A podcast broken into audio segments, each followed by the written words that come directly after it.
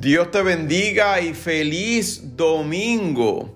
Hoy es domingo 13 de febrero del 2022 y espero y anhelo que donde quiera que me estés escuchando, de donde quiera que me estés sintonizando, la paz de Dios, la paz de Cristo abunde sobre tu vida y que no importa lo que estés pasando, sepas y tengas la convicción de que Dios tiene el control de absolutamente todo. Hoy quiero compartir contigo un mensaje en el cual voy a ser muy breve, pero agradezco que tomes el tiempo para compartir conmigo y que podamos charlar de las bendiciones de Dios y cómo su palabra es resonante y relevante para todas las cosas que vivimos y pasamos en el diario vivir. Leo en el libro del Evangelio según Lucas capítulo 11 y dice el verso 1, aconteció que estaba Jesús orando en un lugar y cuando terminó uno de sus discípulos le dijo, Señor, enséñanos a orar. Como también Juan enseñó a sus discípulos y Jesús les dijo, cuando oréis, decid, Padre nuestro que estás en el cielo, santificado sea tu nombre, venga tu reino, hágase tu voluntad, como en el cielo, así también en la tierra. El pan nuestro de cada día, dánoslos hoy. Y perdona nuestros pecados, porque también nosotros perdonamos a todos los que nos deben. No nos metas en tentación, mas líbranos del mal. Les dijo, ¿quién de vosotros que tenga un amigo va a él a medianoche y le dice, amigo, préstame tres panes, porque un amigo mío ha venido a mí de viaje y no tengo que ponerle delante? Y aquel respondiendo desde adentro le dice, no me molestéis, la puerta ya está cerrada y mis niños están conmigo en cama no puedo levantarme y dártelos, os digo que aunque no se levante a dárselos por ser su amigo, sin embargo, por su importunidad, se levantará y le dará todo lo que necesite. Y os digo, pedid y se os dará, buscad y hallaréis, llamad y se os abrirá, porque todo aquel que pide recibe, y el que busca halla y al que llama se le abrirá. Termino ahí. Amantísimo Dios, Padre Celestial y Espíritu del Dios vivo, agradecemos tu presencia, tu benevolencia, tu, tu beneficio, tu misericordia. La manera que a diario buscas tener algún tipo de comunicación con nosotros, aun cuando aparentemos estar ocupados en otros oficios, que no sea escuchar tu voz. Te pido que esta palabra llegue y quede resonante como un eco fuerte sobre el corazón y la vida de cada persona que me está escuchando, no solamente hoy, pero los días por venir, que en algún momento esta palabra será el pan que necesiten para salir adelante, sobrevivir, para pelear un día más. En Cristo Jesús te damos gloria, honra y te agradecemos de antemano lo que vas a hacer. Amén y amén. Le ponemos de nombre a esta charla, pasa el pan. Repite conmigo, pasa el pan. Los discípulos se dan cuenta y se percatan la disciplina que tenía Jesucristo para orar. El libro de Mateos también habla de que cuando Él va a hablar con ellos y les va a enseñar a orar y esta famosa oración que ha sonado y ha sido un eco a través de las generaciones y cientos y miles de años, ha sido el Padre nuestro.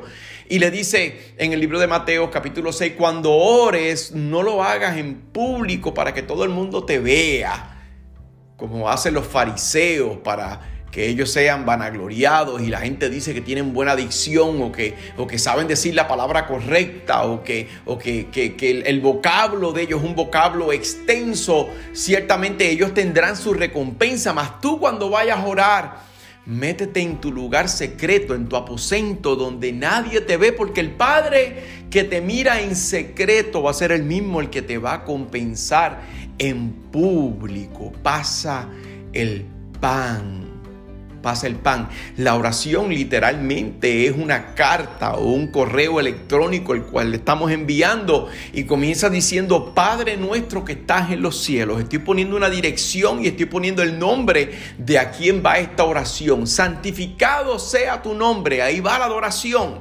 Lo primero que se hace es reconocer quién es Dios y dónde Dios está. Lo segundo que se hace es adorar y exaltar su nombre. Véngase tu reino, hágase tu voluntad no la voluntad mía. Hay veces que mi oración no es contestada porque estoy pidiendo la voluntad mía, no estoy pidiendo la voluntad de Dios. Véngase tu reino, hágase tu voluntad en los cielos como en la tierra, reconociendo que lo que Dios va a hacer, Dios lo va a hacer, estemos o no estemos en acuerdo.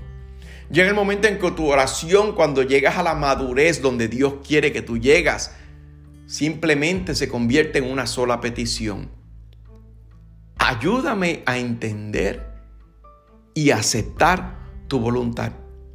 Pero me enfoco cuando él primero dice, Padre nuestro que estás en el cielo, le puso el sello de a dónde iba la carta, santificado sea tu nombre, está adorando, véngase tu reino, hágase tu voluntad, está indicando que sea la voluntad de Él, no la mía. Y después de que dice todo lo que dice al principio, dice nuestro pan de cada día, dánoslos hoy. El pan de ayer fue el pan de ayer. El pan de la semana pasada fue el pan de la semana pasada. Yo no puedo vivir de las glorias que fueron. Yo no puedo vivir simplemente de la esperanza de, de aquellos servicios que teníamos de adoración alabanza. No puedo vivir de las bendiciones que ya pasaron, porque aun cuando el pueblo de Israel tenía que comer todas las mañanas, se le daba un maná. Bueno, la palabra maná significa que es nosotros decimos que era pan porque tenía los nutrientes que necesitaban ellos las proteínas para sobrevivir a diario, pero si lo guardaban, se podría. No servía. Aún el maná tenía una fecha de expiración. Por eso él decía, nuestro pan de cada día, dánoslos hoy. No te estoy pidiendo el pan de ayer, no estoy suplicando por el pan de mañana, estoy suplicando que me deje el pan de hoy. Lo que yo necesito hoy no es lo mismo que necesité ayer y lo que yo necesito hoy no necesariamente va a ser lo que voy a necesitar mañana. Quiero enfocarme en tres tipos de panes que en algún momento de tu vida y en algún momento de la vida mía los vamos a experimentar. El primer pan es el pan del cristiano que acaba de llegar a los caminos del Señor. Este es el pan que la gente te trae en bandeja de plata. Este es el pan que le dio él a los discípulos cuando se sentó con ellos y cortó el pan, lo partió y dijo, tomad, comer, este es mi cuerpo que por vosotros es sacrificado, crucificado, es entregado. Ese es el pan que cuando tienes un problema, la congregación inmediatamente se moviliza a tu favor, vienen a defenderte por tu causa, por tu necesidad. Te enfermaste y vinieron a tu casa, te limpiaron la casa, te trajeron una compra, trajeron los alimentos, los suministros, el encargo, lo que necesitabas en ese momento, te lo trajeron. El pastor dejó de hacer lo que estaba haciendo y fue en tu ayuda a tu rescate, dejó 99 y fue por ti. Ese pan es el pan que te dan al principio, el pan que ya está hecho, pasa el pan. Pero llega el momento en que ese pan no va a ser suficiente. Porque cuando recibes el pan de la misma persona, en la misma circunstancia, en la misma condición y en la misma posición, tenemos la tendencia de idolatrar a las personas, a los ministros, a los pastores, a los evangelistas, a los profetas. Llamamos a los profetas y a los pastores y deme una palabra, dame una palabra, dame una palabra y comenzamos a depender más de la persona que te trajo el pan que de la persona que verdaderamente proveyó el pan. Por lo tanto, se te quita. Y ese pan no lo vas a encontrar porque estás creciendo. necesitas un pan con unos nutrientes diferentes. El segundo pan es un pan que no parece pan. En el mismo capítulo del Evangelio de Lucas, capítulo 11, verso 11, dice, ¿qué padre de vosotros? Si su hijo le pide pan, le dará una piedra. O si pescado en lugar de pescado, le, le dará una serpiente. O si le pide huevo, le dará un escorpión. Pues si vosotros siendo malos, sabéis dar buenas dádivas a vuestros hijos, ¿cuánto más vuestro Padre Celestial dará el Espíritu Santo a los que se lo pidan? Este segundo pan no es el pan que parece pan. Este segundo pan tal vez tenga la apariencia y la textura de una piedra. Este segundo pan probablemente sea la palabra, como le dijo al profeta, cómetela. Y cuando se la comió sentía que era dulce en su boca, pero cuando comenzó a bajar por su garganta, por el esófago, a llegar al estómago, la sintió amarga. Le pedí a Dios paciencia y me rodeó de personas que me estaban sacando de mis cabales. Le pedí a Dios que me diera fe y me enfermé. Le pedí a Dios que proveyera y me quedé sin trabajo. Le pedí a Dios paz y entendimiento, aún en mi matrimonio. Y terminé divorciado. Le pedí, le pedí, sabiduría para poder criar a mis hijos en el camino correcto y se rebelaron en contra mía. Este no es el pan que yo pedí. Yo quiero el pan que me diste cuando los hermanos de la iglesia, de la congregación, los que confraternizaban conmigo en el amor ágape, venían a abrazarme y a consolarme en este momento. Lo que me estás dando no parece pan, pero si tú me dices que es pan, es pan. Parece piedra, pero es pan. Parece serpiente, pero es pan. Parece un escorpión, pero es pan pan, porque este es el pan que me va a ayudar a crecer. Pasa el pan. La iglesia aparenta que todo está bien dentro de la congregación. Cuando estoy adorando, todo aparenta estar bien. Pero en el momento en que llego a mi casa, me encuentro solo.